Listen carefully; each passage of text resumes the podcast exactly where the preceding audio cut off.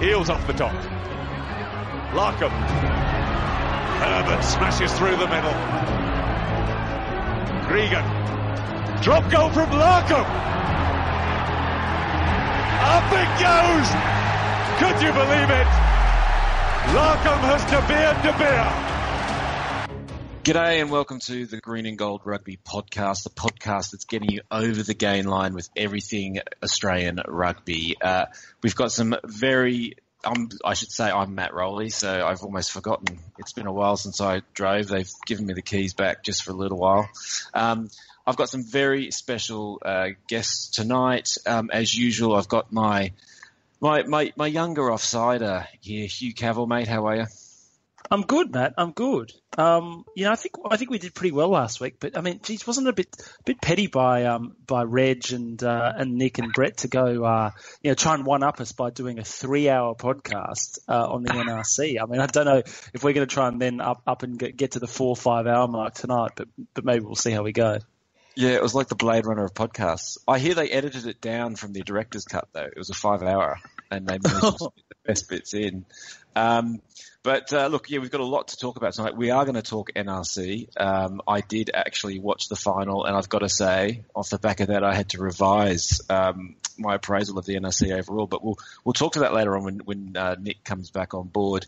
But we're going to kick off talking international, and who else would we have joining us ahead of the next England hit out against the Wallabies? Um, but our friend of the podcast from it's basically our Northern Hemisphere uh, brethren podcast, the Egg Chasers. Uh, Tim Cocker, mate, how are you? Matt, very, very good. Thank you. Last time you heard from me, I probably, um, well, yeah, I don't think I could have sounded any more smug, could I? it was. It was. It was eleven. Last time. It's every time, I think, isn't it? I think, it's just the jinx on now. it's been just, four, just I think it's been four podcasts, four losses. I think is the record. Yes, I think you're right. Just just to be clear as well, I just want to just to clear this up. Um, if anyone does check out Egg Chasers, we we didn't do a five hour NRC uh, podcast, just in case anyone was wondering. Well, that's the Aviva Premiership, and uh, yes. JB talking about Sale, isn't it? Is that is that's that's the five hour? Is that the five hour version? Version? Well, until well, until, I don't know whether any of uh, the Green and Gold gang have ever been banned from uh, an Australian oh, rugby yes. ground. but but, J, but JB, JB, one of the other members, he has been banned from uh, an English Premiership rugby ground. So uh, there's a story there for another day. Okay, well, look, let's get into our five burning questions. Uh, the first three of which we're going to have Tim join us for. But so number one is going to be what mark out of ten do you give the Wallabies win over Wales? Um, uh, number two is going to be which Wallaby or Welsh player caught your eye with a strong performance? Number three, who are the secret weapons and weaknesses for Australia and England with this weekend. So Tim's going to give us the version, the lowdown on England, uh, and we're going to come back at him uh, with the uh, ones on Australia. Uh, number four, then um, after Tim, we let Tim go to finish his coffee. He's, he's, he's actually sat. You sat there in bed, mate. Is that right? I'm sat in bed. Well, my job, mate, is revolves around rugby, so it's been a busy weekend, and yeah. Monday's my uh, my down day, so I'm sat in bed. Okay, you're, you're replenishing there. Um, and then we're going to get into a couple of uh, couple of questions, which you know Tim might not stay. For. Oh, you're welcome to stay and listen to, mate, because I'm, I'm, sure you're pretty fascinated by um, the NRC. Uh, but might might have to wash my hair. We'll okay. See.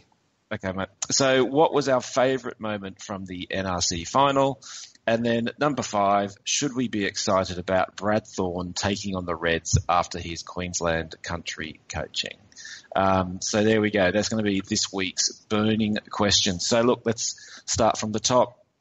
What mark out of 10 do you give the Wallabies win over Wales? I'm going to go to our guest here, Tim. Mate, out of 10, what would you give it and why? Well, the context of this is you were playing against a, a Wales side in transition. So a win's a win, let's be fair, and that's 13 on the bounce. I mean, you, you bet you wish you could play your home games there at the yeah. Principality Stadium in Cardiff. Uh, but so I I was impressed, but I'm not getting carried away. So I'm just giving it a six and a half. There's still plenty that they can uh, Australia can improve on, but it was it was solid. But maybe six and a half stars, maybe a seven. It's worth a seven. seven. Okay, all right, nudged it up, rounded it up. Hugh.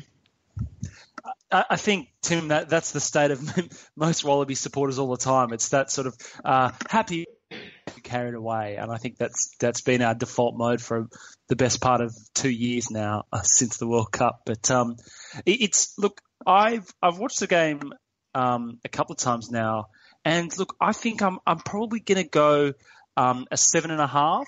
Uh, probably just with with uh, standard temptation to go to an eight. I, I, it was it was a fascinating game, Matt. And, and before you know, I ask you for your mark. I'll, you know, it's it's it's it's a game of the stats, isn't it? And oh. we, you know, so I'll throw some at you just to set the they scene. Are, um, they are crazy these stats for this game. Wales tackled with a 98% success rate. So I think they had something like 140 made for three missed. Um, whereas Australia's success rate was still pretty good, but it was around the 85% mark. Um, so can I, can I just stop you there because that because that is nuts because it was actually they made 147 tackles out of 150 attempts. I don't think I've ever seen that. How is that well, even possible? Well, it is nuts. I think it's. I think it tells you two things, but we'll, we'll get on to. I'll, I'll, I'll, I'll park that for a second because we're still right, in stats mate. I've still got my my mathematical sort of brain here. It's like the beautiful mind. I'm just numbers are coming before me. um, uh, the penalties conceded, where the Wallabies conceded, I think 15 penalties to Wales four. So they've missed three tackles and they've conceded four penalties. Um, but the flip side statistic to that is the handling errors, where Wales conceded, I think, 17 handling errors, made 17 handling errors, and the Wallabies only made four. So, you know, we, we were coming up against brick wall defence that was really disciplined in the way that they were approaching the game. Um, but we played a really solid, error, you know, relatively error-free um, game. And we attacked with patience and, and we defended pretty well. And we took our chances when they were on offer. We, you know, whether that's from the boot or from, um, you know, scoring those four tries that we did and, and having the ounce of luck with the Kurtley Beale try thrown in there. So look, I, I, think it was a performance that we could be pretty happy with. When, you know, against a Wales team where a lot of people were probably talking them down in the lead up and looking at the team, there was certainly some inexperience there, especially in, in the back row. Um, and, and a couple of players in that back line. But you've got to say they really fronted up. And I thought that was a really impressive performance by the Welsh team. So, um, yeah, looks seven and a half. And um, I think we can really hold our heads high. So, Tim, just looking at those stats, I mean, do, do they kind of describe the game you saw? And was that did that surprise you what you saw Wales do? It, it totally surprised me. And well, I, I, suppose there's one one thing that I draw from that, and it was across the board with all of the Southern Hemisphere teams playing at the weekend, even even New Zealand uh, against France. The penalty count count ratio was pretty much two to one, uh, double the number by Southern Hemisphere sides over the teams. And this obviously is this was the first game that Australia and the rest of the sides have been playing under these new law directives at the breakdown. So there's clearly clearly a, a, thing there to think about. And I suppose with that as a backdrop, maybe I'd sort of take Hugh's point that it's a it's a stronger performance than maybe I'm giving Australia credit for because very very rarely do you get that many penalties. What would you say, fourteen to four, or um, yeah. and and a team come away with a win? That normally describes a team that's under pressure and and losing and and that there's a lot of easy meters and territory you're giving up with so many penalties. So, yeah, I was I was really surprised to hear those stats, and especially with Australia's elusive running ability, Koroibete, I really really like that guy's rapid. I, I, I was thinking, there's, surely there's more than three missed tackles. Yeah. So yeah, pretty amazing. No, that, no, it, it, was amazing. Um, yeah, look, I, I I, am still trying to get, get, my head around that. And I, and I, wondered, Hugh, it sounded like when you watched it the second time round, actually improved with age. Um, it's always funny how you, when you watch something, you know, I guess kind of in hindsight, so to speak, where the emotion is less out of it and you're just watching as the game goes. Um, how did you track with the whole point that basically possession and territory flipped between the two halves. So in the first half, Australia had 66% of the possession and 73% territory. In the second half, um, Australia only had 33% possession and 30% territory. Um, was that Wales coming back into the match, or did you feel that Australia was maybe, you know, was was happy to cede the ball and, and play without it? I, think it was a bit of both, to be honest. Um, I, I think Wales certainly did pick up, you know, in, in that second half, especially towards the back end of the game, where you felt like they were really trying to roll the dice and keep ball in hand. And you remember in those last for probably 15 minutes when Michael Hooper was off the field, that the Welsh probably could have knocked over a few penalty goals there if they wanted to, but decided to keep the ball in hand, keep attacking, um, and push for that try, given that they were 13 points down. So, I mean, that did, I think, alter the stats a little bit. But um, the thing that, that made me more optimistic on the second viewing, that I think, was in a few ways, that's a game the Wallabies lose. I think last year, the year before. You know, I think for for a couple of reasons. I think firstly, um, they don't score on the on the cusp of half time. I think that that try that Michael Hooper scored was a really well worked try. That the key the the key um, factor of that for me was patience. We just um, we we kept um, pounding the Welsh line. We tried some things and they didn't work, but we managed to, um, you know, keep possession and not lose the ball and not force a pass or not try something stupid. We kept possession of the ball and we worked through our phases and worked through our patterns. And then all of a sudden, we found Michael Hooper in a bit of space and he, you know, took a, I think what was a pretty pretty smart option, kept the ball in hand and scored the try, and, and, and that was a real momentum changer in the course of the game because instead of going into halftime four points up, we went in nine points up, and all of a sudden, you know, more than a score away, and I feel like we had a bit of breathing room. Um, and the second part, I think, where, where the Wallabies um, past behaviours would be different was in that last 15 minutes when Michael Hooper was off the field. I just mentioned you know, the Welsh were pounding the line and they were pounding the set piece and the scrum, and and to come away without conceding any points in that period, um, certainly when we were down to 14, was was a um, was a, a, pretty laudable effort. And I think we'll, we'll, touch on set piece a bit later when we talk about the England game. But um, certainly the scrum was looking a bit vulnerable and the defence was looking a bit vulnerable. But but to hold out. Um, and also thanks to some pretty sloppy Welsh errors as well. But but to hold that out, I think those those were the two sort of five to ten minute periods where the game was won by the Wallabies. Hugh, Hugh, seriously, don't get carried away with holding Wales out from five metres out. They yeah. are the worst team five metres out in, in international rugby. They cannot get the ball over the line from five metres, and that's been a problem of theirs for years. So I, I would just, like, that's standard, Hugh, that's standard. yeah, well, it took a, it took poor Jonathan Davies, it seemed the only Welsh back that looked, you know, he, he was a class above, and then tragically in that I hope he's not too well. I don't. It depends on I suppose what side you're looking at it from. But I mean that injury in the last minute was a was an absolute heartbreaker for, for Welsh fans um, because mm. he he's their you know he's an amazing player. He's world 15 standard that bloke. Yeah, no, that looked like Cruciate or something. Gone. What, what's your mark out of ten, Matt? You haven't haven't uh, fronted up yet. Yeah, mate. Look, I, I, I, would have notched it up a bit, a bit above seven, but I don't think I could have rounded it up to an eight. Um, I'll tell you what I liked about it, and it's something that we've been seeing creeping into Australian play uh, throughout the year, um, just before it gets dashed by the Poms. Um, but is that um, that we started to?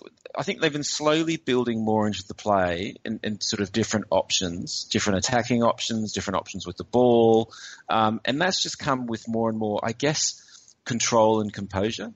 And I think, for example, we started to see um, d- different um, attacking options through kicking, for example. Um, you know, we saw a few good sort of grubber kicks that really tested, and and one or two of them. I think there was that little uh, diagonal cross grubber kick from Foley in the second half, um, which kind of got battered back. Koroibete, someone else, I think it was a forward, ended up crashing over in the end. Um, you know, it, little options like that that they weren't those kind of oh, I've got nothing else to do, so I'll just kick it type thing but it was actually just good ways of you know trying to find a way around that um, you know pressure Welsh de- Welsh defence. Um, so it's things like that. I actually thought there was another thing I threw out on Twitter today, which was we used a lot of high balls. So I think we kicked 23 times out of hand, whereas um, the Welsh only kicked 14 times. Um, and you know, there was a lot of high contestable kicks for Koroibete and um, to chase, uh, for example. Um, not something traditionally that you know we've been particularly good at. I mean, the, the, the Tahs at their peak in 2014 were able to do it, and I feel like this Wallaby team is kind of getting to that point where you know they can start to do that too. So you could see those things in their game where because you know I mean Tim would have seen it. You know that shock horror, you know, uh, you know triple test match that we had down here uh, that tour, which I've almost expunged from my mind. I can't even remember which. Shock, shock horror. That was it was incredible. I loved it. Uh, but no um, shock horror about that. The, the to dope series, right? Which, which Eddie said himself, you know, when there was only there, there was one tactic, and that was it, and it was which was just to run, run, and run some more. And I just feel like we're seeing a little bit more start to come through. And so anyway, that was the that's why I kind of nudge it you know, above a seven, and I actually think that's the only reason why we won it. If you look at all those stats, um, was that we kept composure, and I kind of felt like the Kurtley try you know, pushed us past and, and, and, but I even kind of felt, even without that, I still felt that we would have got home. I don't know why. I just, the guys seemed composed. And it seemed to me they didn't even have to go for the top gear. Um, so anyway, so that's why I kind of got it to a seven. Um, but just before, Tim, before we move on from that, you mentioned the new, um, ruck or tackle area laws. Yeah. So what's happened there? What's the, what's, what's, what's the change that we're seeing? So the, the, it's a relatively small change, but significant, and it could it could affect guys like you know the guys like Michael Hooper. So uh, when a when a tackler has made a tackle, whereas before he could get back up and there was no offside line, and Mm. so could be right in the middle of a ruck, and you know Hooper would have pilfered a lot of ball that way. Actually, now there is an offside line, and you still have to come in through the gate Right. quote unquote. So you you still have to start from your own side, even if you're the tackler getting up off the floor, which which it means it, it makes it a lot lot easier to just retain the ball. And there's a we- we've noticed in the domestic rugby and in the international rugby uh, since that law came in at the start of the year, there's been a lot less jackling on the ball and a lot more phase play, keeping the ball and retaining it. So um, it's slightly changing back row play ever so slightly, just favouring the attacking side. So definitely one to watch.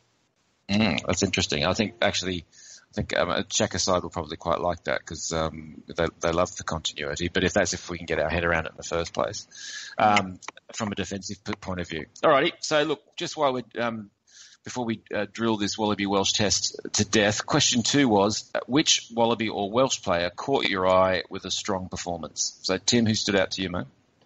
Well, I'll say. Well, firstly, I'll say caught my eye, and then leave off the strong performance. Although it wasn't a bad performance, but caught my eye.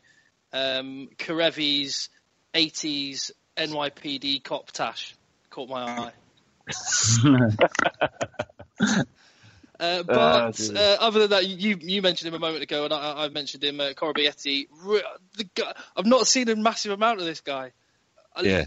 Electric. He's just one of those guys that when he gets the ball, you sort of feel the whole crowd just take a take a breath, wondering he's what's going to happen. He's a total dynamo, isn't he? Yeah, it's uh, and it's um, just a really exciting someone that gets the crowd on their feet and having that X factor unpredictability, little bit of fairy dust that you can sprinkle every now and again is is what can make the difference in in games. Which is this, exactly what you could say for uh, for Kurtley Steele. Um, That was uh, phenomenal. That was that was. Yeah. I've, I've never seen anything like that in a game of rugby. No. It was bizarre. It was amazing the fact that there were still Welsh players looking the other direction when he was 20 Yeah. meters on his way to the line. Yeah, but but even Kurtley had that look on his face, like, "Is this actually happening? Surely this can't be legal." Um, yeah. you know, sort of thing. You know, as he jogged, and then did that little crafty drop kick as soon as he could, kind of figuring, I don't know if I've got away with this or not, but I'm, I'm going to lob this bugger over if, as fast as I can. So that, that's what I really enjoyed about the the Australian performance, it, and, and not necessarily it wasn't seen so much against Wales, but something that will be important when you get to World Cups and you might only have one chance, one moment. Um, getting all those basics in play, and as you identified, Matt, the, the kicking game was, was much more mature and very New Zealand-esque. Actually, everyone talks about New Zealand's incredible attacking play. All they are is just ruthlessly efficient, but they actually kick more than most international teams but but having guys like that with that X factor, and that's even without Izzy Folau uh, in the mix as well. That's that's what can win you really tight games when the in the pressure cooker. So that's what impressed me about Australia. Yeah, I mean, you talk about Koroibete. I think one of the things that um, you see more and more from him, he's got these like, yes, give him the ball, um, especially with uh, not a lot out from the try line, and he's he's incredibly hard to stop. But I think the other two phases of his uh, or facets of his play. I mean, last week Hugh and I were talking about his pick and drives. Um, you know, for a winger, you don't usually see guys really picking and driving and tight. He loves the stuff, um, which is really which is really bizarre. I don't think we saw too many this weekend, but it's been a real feature of his play. But the other one is, and I think it's very Bryan Habana-esque, um, and it was about the time when the when the Boks were really, um, you know, a force to be reckoned with, and that's the that's the contestable kicks. Um, you notice both off the kickoffs, but then also off those um, high kicks um, to the sidelines that um, Foley was putting in. And Koroibete is like he's he's absolutely phenomenal at chasing those down. Usually takes usually brings the, uh, the, the the receiver down, gets his timing right, um, and is just absolutely ferocious at getting in there. And it's really kind of changed that facet of the, of the Wallabies play. Like I was saying, suddenly this is something that we can do, whereas before it was just a aimless giving the ball back and, you know, give him a chance to run. Um, he's really putting him under pressure. So it's amazing how something like that can really turn a whole facet of the game around. Um, and that was, you know, I think Bryan Habana, that was just one of his skills that he, he used to bring out non-stop. Um, Hugh, mate, who caught your eye?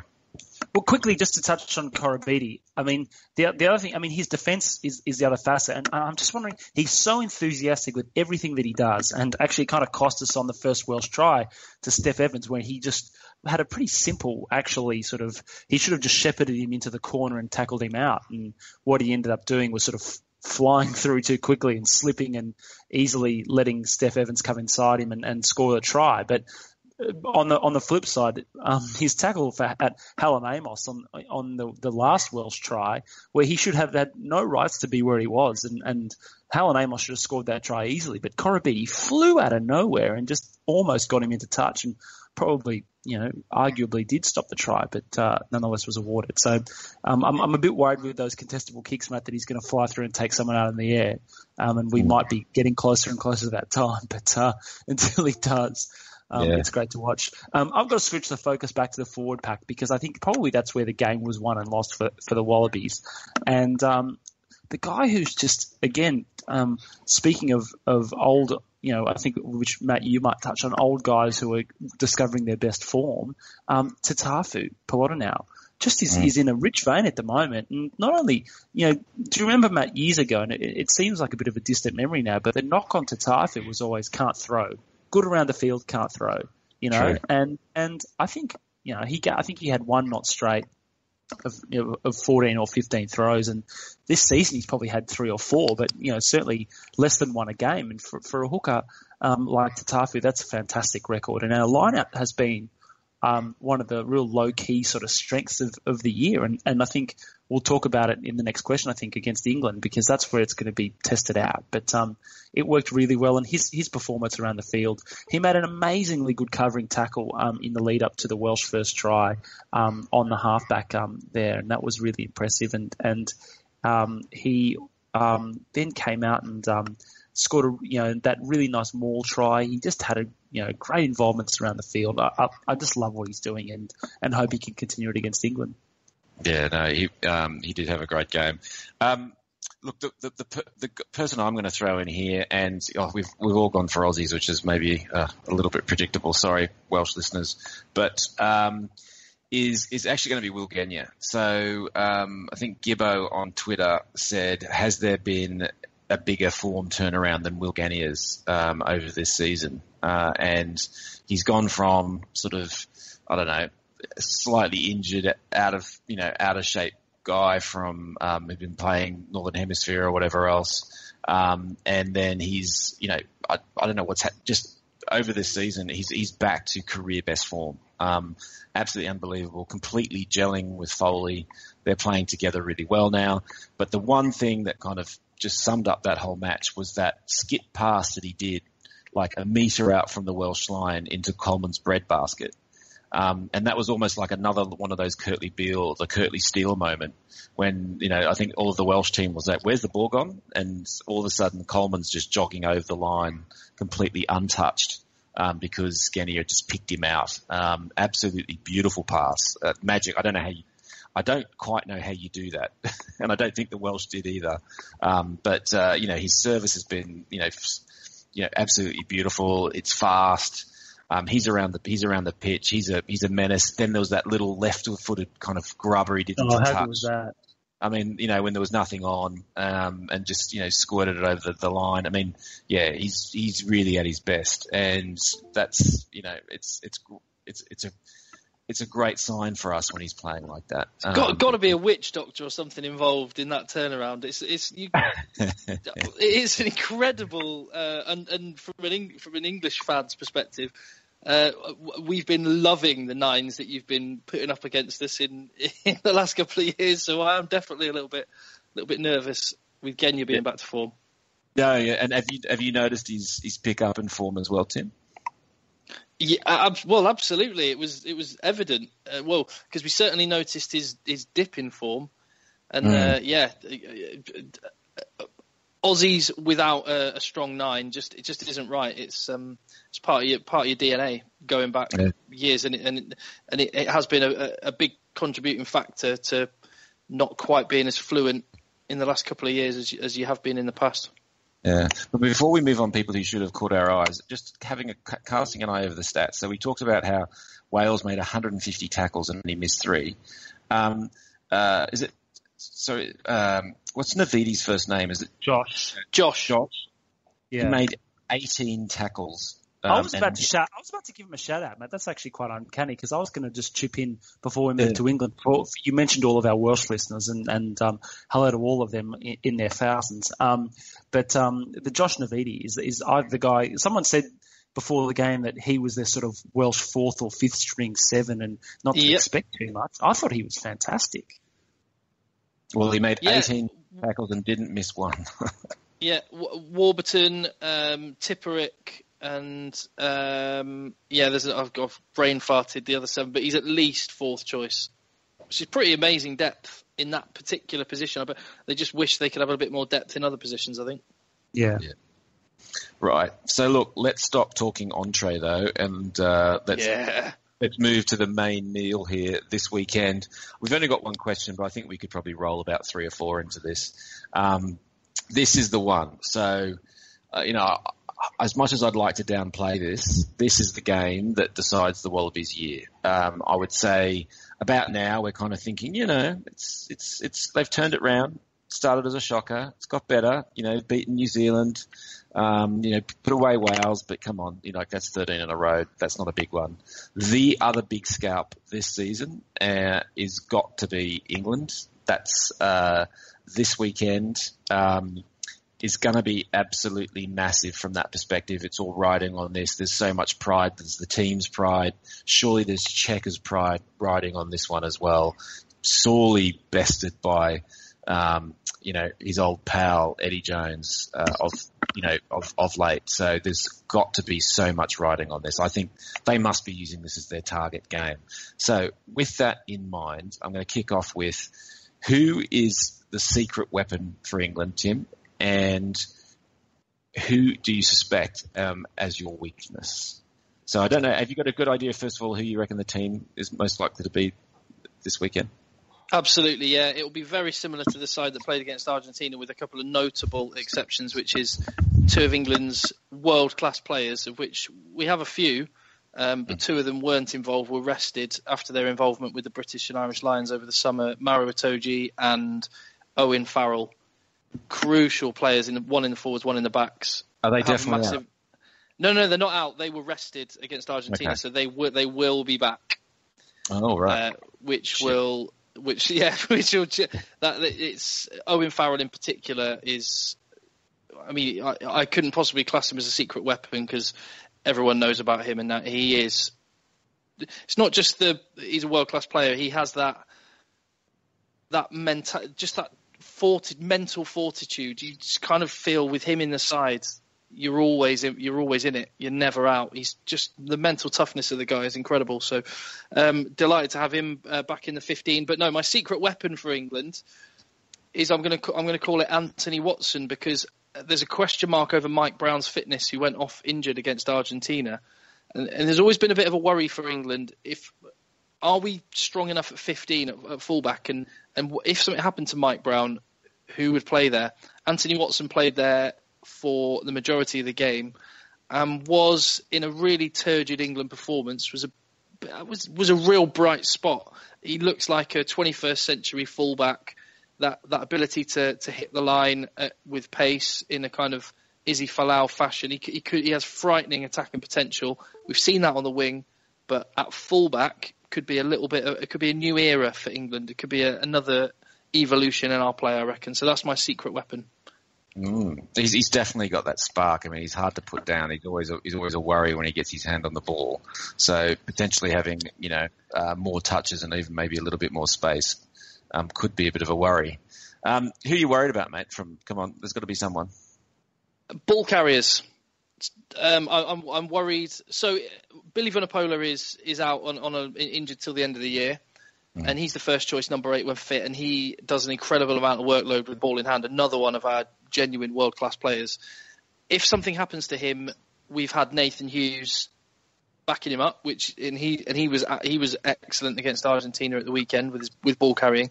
If something happens to Nathan Hughes, I'm not sure uh, where we go from there. And England's game is built on the start, the, the basics: huge set piece, massive defence, and then winning that gain line battle to get in momentum. So I'm I'm a little bit concerned about how many ball carriers we have, and and I'd also sort of allied to that the predictability. So England can be like a juggernaut, and we're we're, we're going to move towards your line A to B slowly, predictably, and you're still not going to be able to stop us. Is is quite a lot of how how how we have played, and we we have players to do that. But but the guys that have that X factor uh, have have that that exciting element. We do have some, but they haven't been firing. Guys like Jonathan Joseph, not in a good vein of form, and I think you, we might need that to break Australia down. So that's a little bit of a worry. But from the flip side, and another uh, another secret weapon,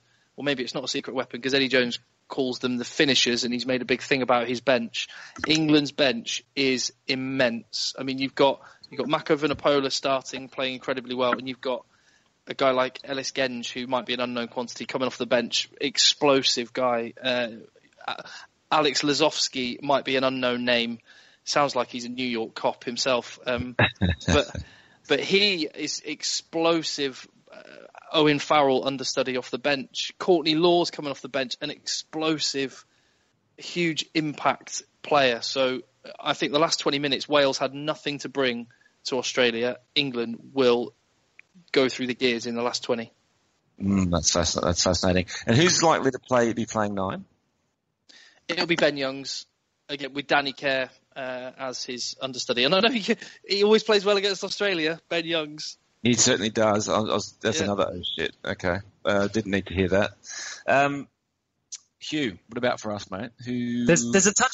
There's a touch of arrogance in there, isn't there? In the, the, the weakness that Tim said was um, their one weakness is if their number eight goes down, then they might struggle for a ball runner. You know, it's a bit of, a, as far as weaknesses go, you're not giving us much there, are you?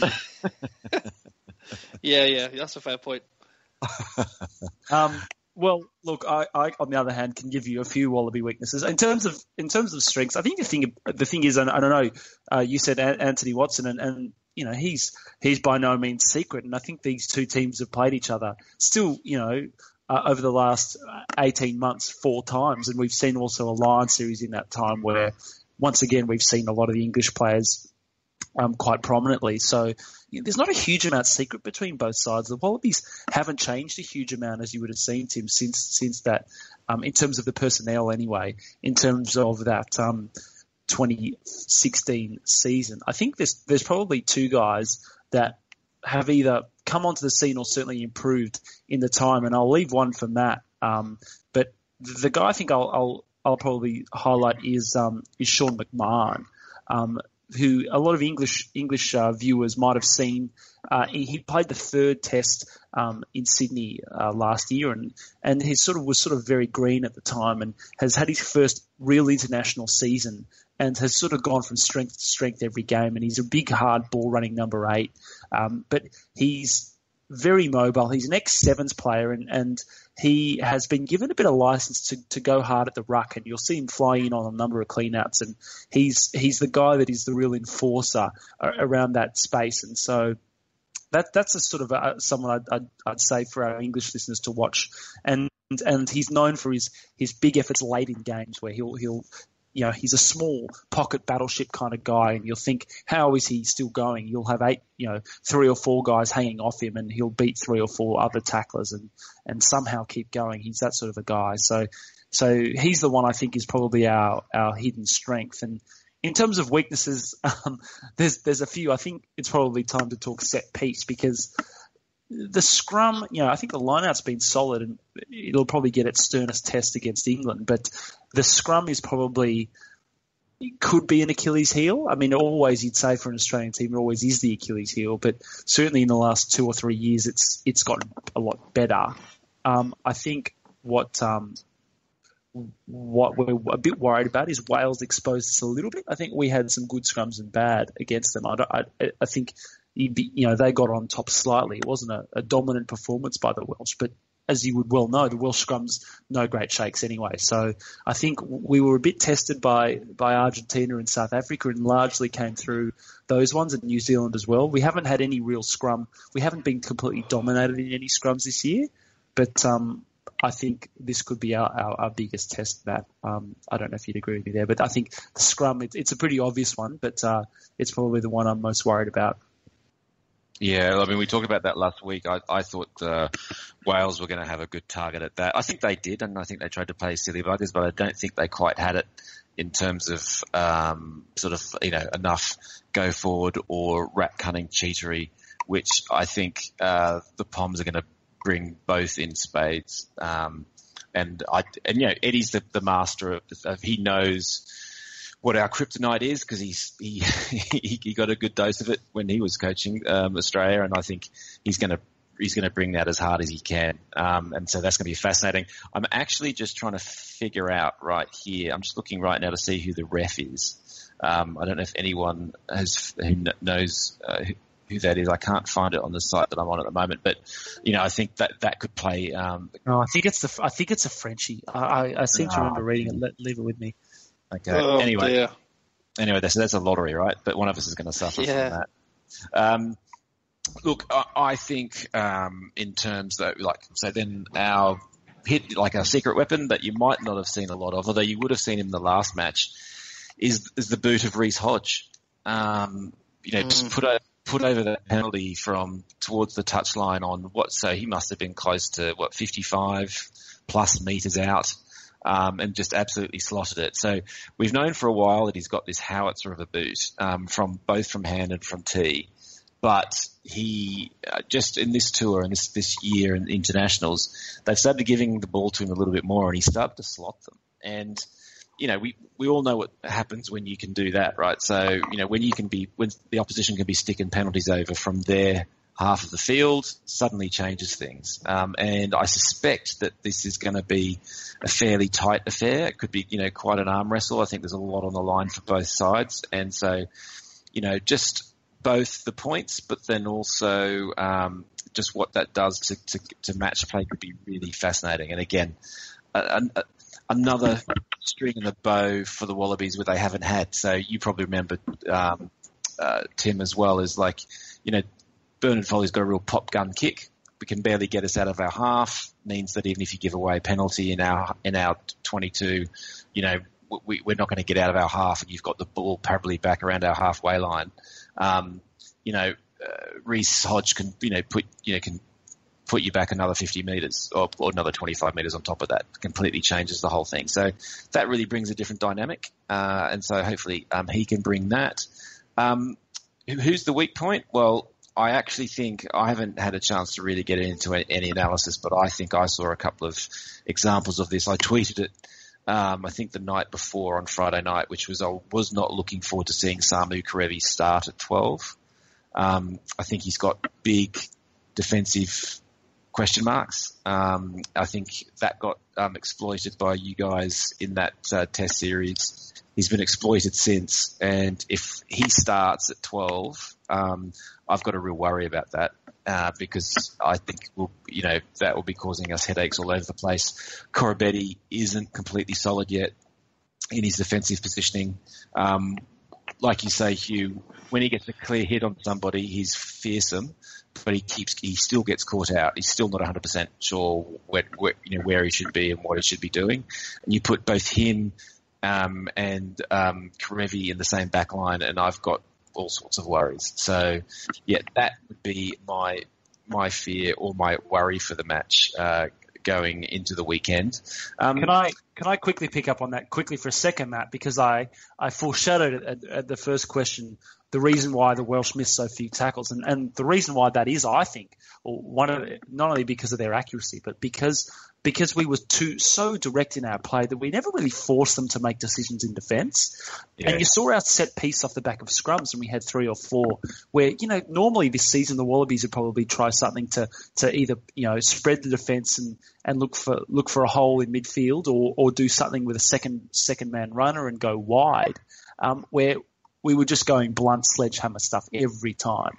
You know, we were running Kerevi or Kuridrani in at the Welsh you know, um, midfield and so that was one of the reasons why they didn't have to make any any missed tackles because we never pushed them wide. We just kept going hammer, hammer, hammer, and you know it, it was very one dimensional. And I think Tim, what you'll see coming into this game is I think you'll see Karmichael Hunt be selected at, at inside centre, which will probably make out you know hopefully give our attack a little bit more width. And he was coming back from a neck injury, which is why he started from the bench. But I think mid-season we showed uh, Michael Cheika showed his hand, and he likes Karmichael Hunt a lot, and I think you'll see him start at 12. Do you know why I like uh, Karmichael Hunt the most? It's because it's a case of when, not if, a commentator accidentally drops drops a C bomb saying his name. yeah, no, never before in Australia the, the, the, countdown is on.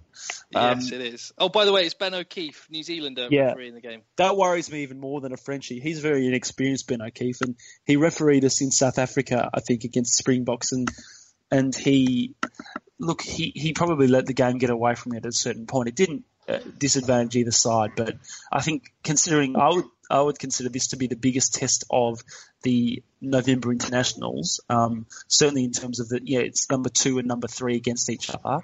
Um, the fact that we don't have Nigel Owens or or uh, you know another experienced um, high profile referee. It could be Jaco Peyper. Let's be let's be honest. It could be yeah. worse. It could well, be a right. lot worse. Exactly. and, and, can I can I just give a mention for the get the guy who officiated uh, Glenn Jackson who officiated Wales Australia the moment where Gareth Davies was was having a little moan on the floor, having a little whinge, and yeah, said, that was great. "Get up and play on." Loved it. Loved it.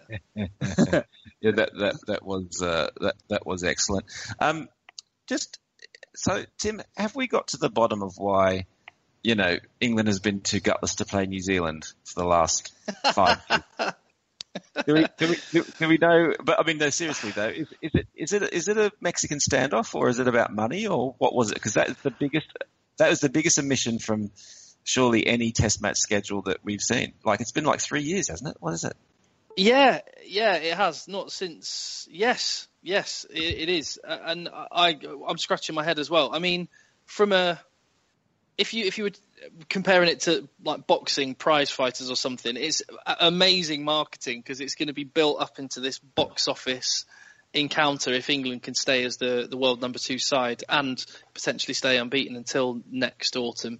But uh, this this is the uh, it means that this game against Australia for England is again a year defining game because and I don't want to sound uh, arrogant. I think to show progression, we haven't just got to beat Australia. We've got to to win and be dominant, and there be no. Uh, and that's not to suggest that Australia aren't a strong side, but it's because we don't have the the, quali- the quality of opposition that's stepping it up a level from where we've been the last couple of years. So I'm scratching my head. I think most English fans are scratching their head. But let's remember, New Zealand are complicit in this. It's not England running scared. I can tell you that. well, no, look, with, with, without any facts, that for all we know, that's the truth, mate. Or, but you know, or maybe it's New Zealand running scared. I don't know which of those is more likely. Um, to, take your pick. But mate, how how is the Eddie train going? Is it is everyone still on top? People more, everyone still climbing aboard?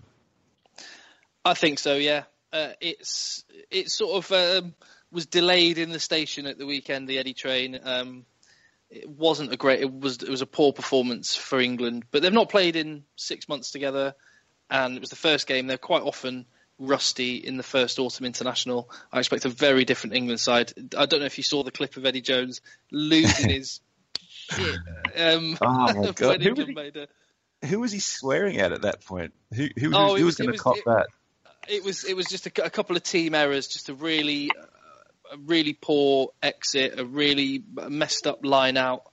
Um, it was a couple of things in a, in a row that, that got it, but yeah, just obliterating his notebook uh, with the close up camera. But uh, really, real, real intense fella, isn't he? And I think what what he has been working on the last couple of years is. Uh, the, and the, the England defence coach has been saying we we we think we've made ourselves bulletproof now.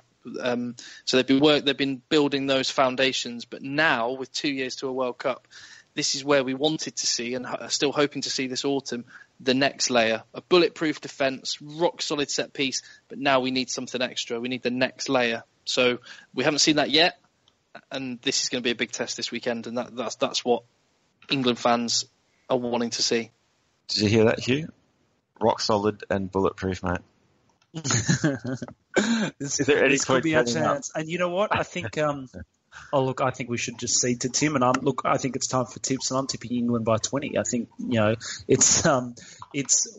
I think we've got to ch- change the the tone of these podcasts and change up our game and go for the old reverse jinx.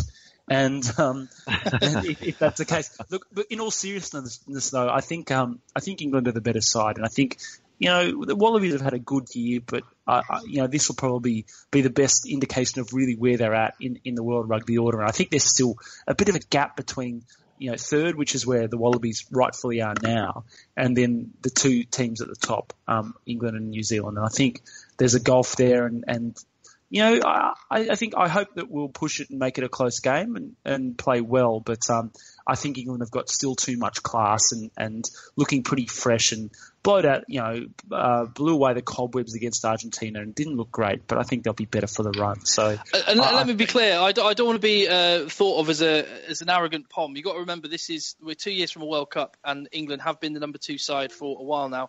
And we're if you're looking to win the World Cup, then the, then the sort of things I've been saying, like you've got to be rock solid, bulletproof, and then what's next? And we have to beat we have to beat Australia and beat them strongly. That that's that's what a team aspiring to win a World Cup has to say. I'm, I'm, I might be being an arrogant pom, but oh. I, I think it's also realistic. So what you're saying is you're really aiming to peak between the World Cups. yeah. yeah. That's that's, that, that's what I'm hearing there. But mate, so, so for this weekend, go on then. What's your what's your prediction? What do you reckon? Uh, I think England will win. I, I agree with Hugh that we'll, we'll just have too much in our locker. And again, I think that what what Wales couldn't bring, England will bring in the last 20 minutes with real quality off the bench. So I think England will win, and I think we will win. It won't be a, a 20 point win. It will be a England by eight. Oh, okay, that is yeah, that's feeling pretty sure there. Look, I, I'm not going to rock this. I'm I'm with you, Hugh. Um, we're not gonna, we're going to reverse jinx this one. Um, but no, but you know, seriously, there. If I really think about it and search my heart of hearts, I think we haven't really been properly tested in the uh, in the set piece. Uh, you know, like we are, used, are due to, and um, yeah, I think pro- even line out and or scrum could both go wrong for us, and I think either of those going wrong in a really big way would be enough to tip this what I think otherwise could be a pretty close test. I think it's going to be pretty phenomenal. I mean, the physicality that um, England always brings, and I think that's something that we've been building, especially in attack. Um, is going to be uh, really, really interesting. But I think Eddie's going to have a couple of things up his sleeve. Um, just wondering, has the mind game started yet, Tim? Have you seen anything on that side? Of- No, both coaches have pretty much just said uh, when asked, you know, about the other. I don't really care what he thinks or says. I'm just focused. They're they're they're, they're just blanking each other. So if that's a mind game, then yeah. But I don't think we. That, uh, that just to not not say anything that could be misconstrued or wind it up. Ah, damn, that's boring. Um, Yeah. Okay, well, look, I, I, mate, we're gonna we're gonna let you go so you can go get your um your, your second your second cup of coffee there. Um, thanks thanks for joining. We're gonna get you on afterwards. I mean, it's that's that's the that's the that that's the thing that's the deal, isn't it? No matter how high Win, water lose, or draw. Yeah, Yeah, All right. uh, only right. Um, hands around the world um, in solidarity, whatever. Um, so yeah, looking forward to it. Should be a good one. And um, yeah, top speaking to you lads. Good one, Tim. Speak to you Tim. soon, mate. See you when you've lost. Right. so yeah, it could be in another few years. All right. Always great to catch up with Tim and to have him on uh, from the Egg Chasers. If you haven't, you should check them out. They're a great podcast. Um, if Green and Gold Rugby was in England form, English or so you know British form, I would hope it would be in the Egg Chasers Chasers podcast. Except I think they might be a fair bit better. Um, so joining us now, um, Nick from the booth, mate. Are you gonna you gonna come on in and talk a bit of NRC?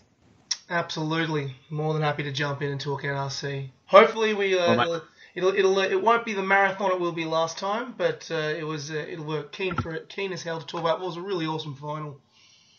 Yeah, well, look, we've been wanging on like for quite a while now, so actually, I think we're gonna.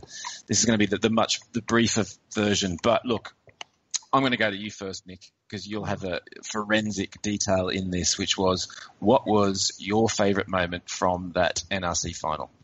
Oh god, there was there were so many good moments. It was a really that's it was a, it was a really awesome final, and I thought it was really fitting of of the actual competition because throughout the competition on any day, you really felt that any team could have beaten the other team, and that was um, and you know, and when we did the when we did the podcast last week, um, it really sounded like like like Brett and Brett and Reg and I all picked Canberra, but only because it was home ground advantage because both of the teams were so close.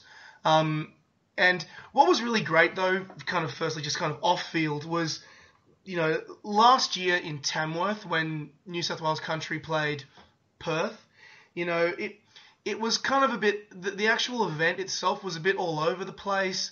The the teams came on in a weird way. You couldn't hear the national anthem, and it was kind of a bit of a weird event all up. Even though the game was great, this time down in Canberra, there was so much more promotion. There was it was well set up.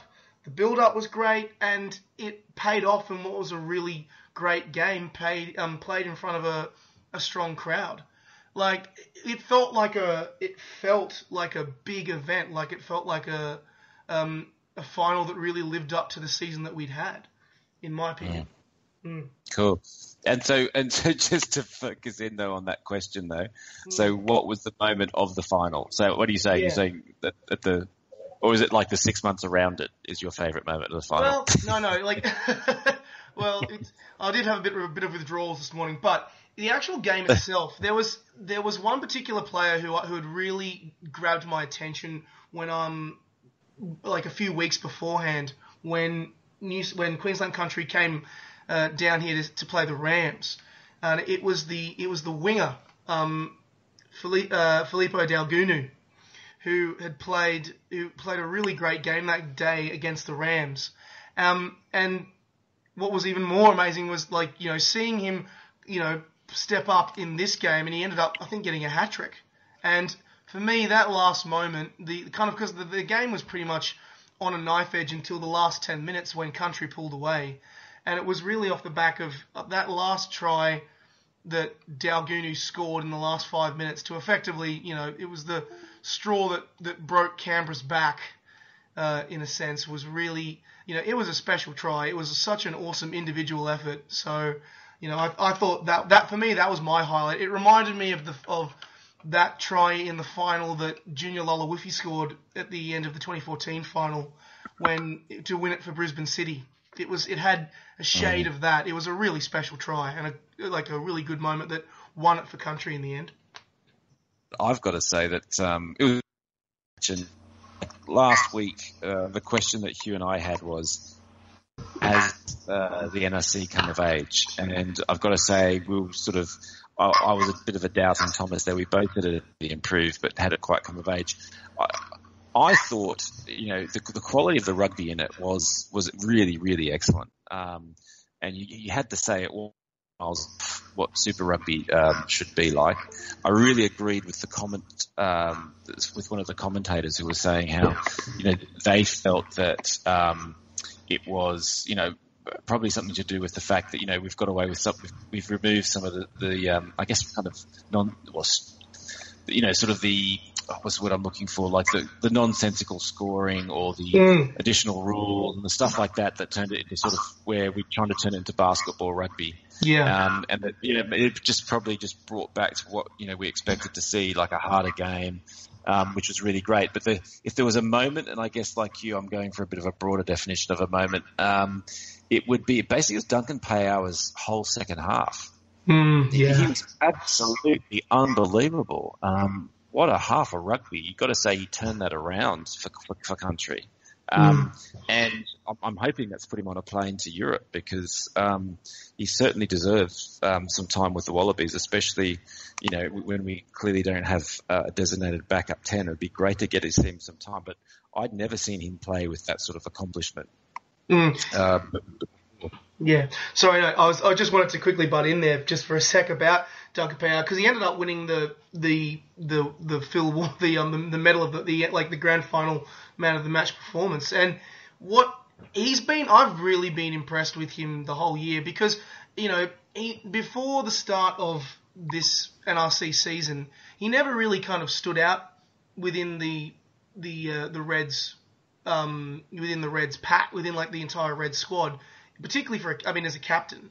Um, but seeing him kind of really take on that role and make it his own, he really inspired.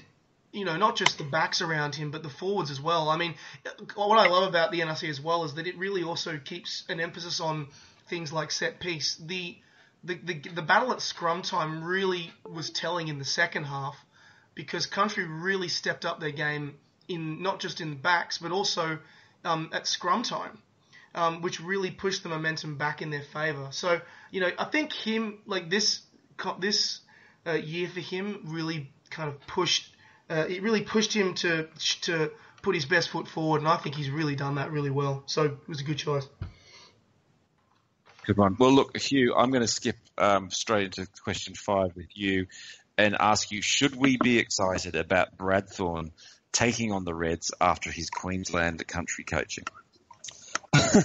Look, I mean, I'm not one to stand stand in front of Reds fans getting excited for another season because God knows they need a bit of good news up there.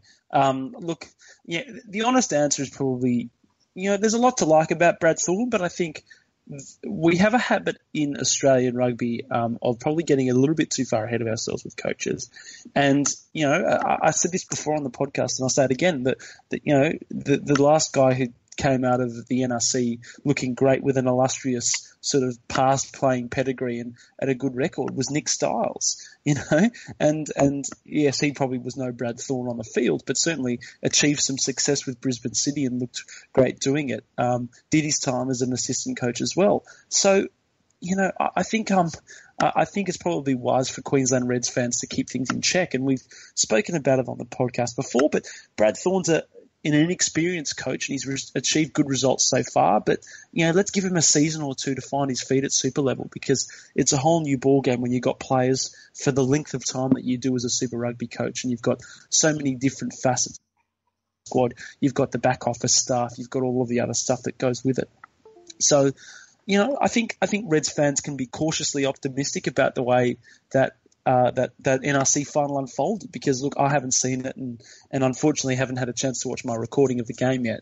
Um, I, I was gonna, I'll, I'll probably do it tomorrow night. But the form of a guy like Duncan Paia'aua should should be reassuring. The form of Karmichael Hunt for the Wallabies um, is probably something you'd be happy about. Samu Kerevi has seemingly rediscovered a bit of form for the Wallabies, and they've got you know a couple of guys floating around that forward pack as well. Tongan Thor being one who's in amazing form at the moment, and um, and you know the the evergreen Stephen Moore's even had had a good involvement against Wales. So th- th- there's a lot to be excited about for, for Reds fans for next year. Um, and and Brad Thorn's just just one element, I think, um, and Matt. But um, yeah, look, I, I think cautious optimism for, for our Queensland cousins.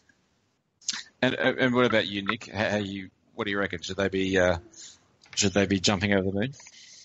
Um, well, Hugh Hugh pretty much hit the nail on the head for me as well. I mean, it's because I what I what there, but there is kind of one thing that I have really been impressed with about um, about Brad Thorn was because obviously everyone often when, when it came to the Queensland teams being selected always were in the early days were very much going. There's so many so many players in, in Brisbane City and Queensland country isn't always performing very well.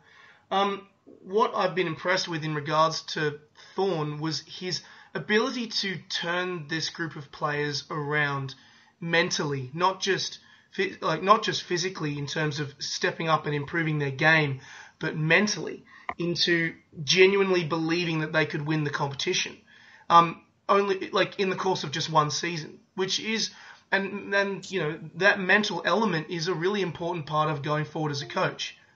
But that saying that, I completely agree with you. I mean, you know, Stiles had two good years with Brisbane City, and it you know it didn't turn out as, as it didn't turn out as well as we'd hoped. Um, for, well, as, as well as the as Reds fans would have hoped.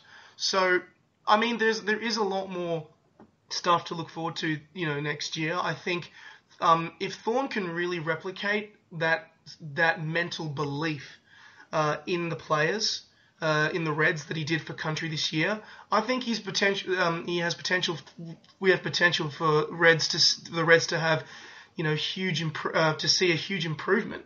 Um, but I I pretty much agree completely with you. Cautious optimism, very cautious optimism about uh, about how they'll go next year. Yeah, no, look, I think it's a shoe in. Uh, I see them in the finals now. Uh, that uh, that he's that he's been that he's, that he's, coached Queensland country for for a year. Uh, look, no, I don't want to sound like. I would look. Um, I don't know. There seems to be a lot of big raps on him there, uh, you know, at, at, Queensland, and so it'll be fascinating to see. I mean, talk about you know um, sort of you know the fast track. Uh, so I'm guessing people have, have, have, seen something that they really admire, um, and that's what we're going to see from him. So um, you know, let's hope he. Um, well, why not? Let's hope he can do it for the Reds. Um, but with that, I'm going to uh, call it call it to a close, guys. So um, you know, we can't do that. We've used, we're pretty much using up our podcast bandwidth with um, all these NRC podcasts uh, that have been going going for days on end. And um, so uh, SoundCloud, I mean, it's almost sending the poor buggers broke. So uh, we're going to have to rein it in. But I'm, I'm, I'm going to say um, th- thanks for coming on. Thanks for the guest appearance there, appearance there Nick, as well as your your uh, producing work. Cheers, mate. All good. I'm looking forward to the uh, to the England game this weekend. I reckon it'll be it'll be a really tight one. Um, whether I don't, I, I pretty much agree with all of you guys. I still think England's gonna to bring it home. But you know, I'll be waiting. I'll be waiting with bated breath. I, I hope. I'm expect. I'm expecting a good performance though. I reckon it'll be a tight one too. I think the guys are definitely going to be up for it, and how sweet it will be if we turn it around. Oh, Hugh, yes. what will you, what what will you do, mate, if we win? Is, is a, oh. a celebration. Well, look, I will be counting down the minutes until I can get on this podcast with those egg chaser boys and finally give one back. I don't know what it be, but I think uh, I don't know what you know. I'll cancel all my plans for the for whatever Monday, Tuesday. I'll get up at any hour. Doesn't matter. I, that that'll be what I'll be looking forward to. Just once, I want to win and get back on the air with those guys. yeah, it hasn't happened yet. My God. Um, yeah. Well, look, I, it's um, 2 a.m. Sunday morning. Uh, it's going to be so. Yeah, that's that's a bit, that's not a great time in the morning. I think it's going to have to try and be an, a, one, of, one of those try your best to avoid Twitter and everything else. Is that what you did this this Sunday morning here? Yeah, it's a very civilized way to do it. I've got to say, um, um, especially for those games that I mean, two a.m.s. It's it's a bit tough, and and and so you you record it and and um, you can avoid pretty well those sort of um, if you're not a social media addict, you, you can do okay. So the, yeah. the key is always making sure you record the show after because um, in the event of, a, of an injury or something running long, you, you can get caught out there. So that's a tip for all of the uh, home viewers. Good one. All right, guys. Um, great to have you on board tonight, and uh, thanks for everybody for tuning in. Leave us a review on iTunes or whatever else, um, and we look forward to seeing you next week. Heels off the top. Larkham Herbert smashes through the middle. Gregan. Drop goal from Larkham. Up it goes. Could you believe it? Larkham has to De Beer De Beer.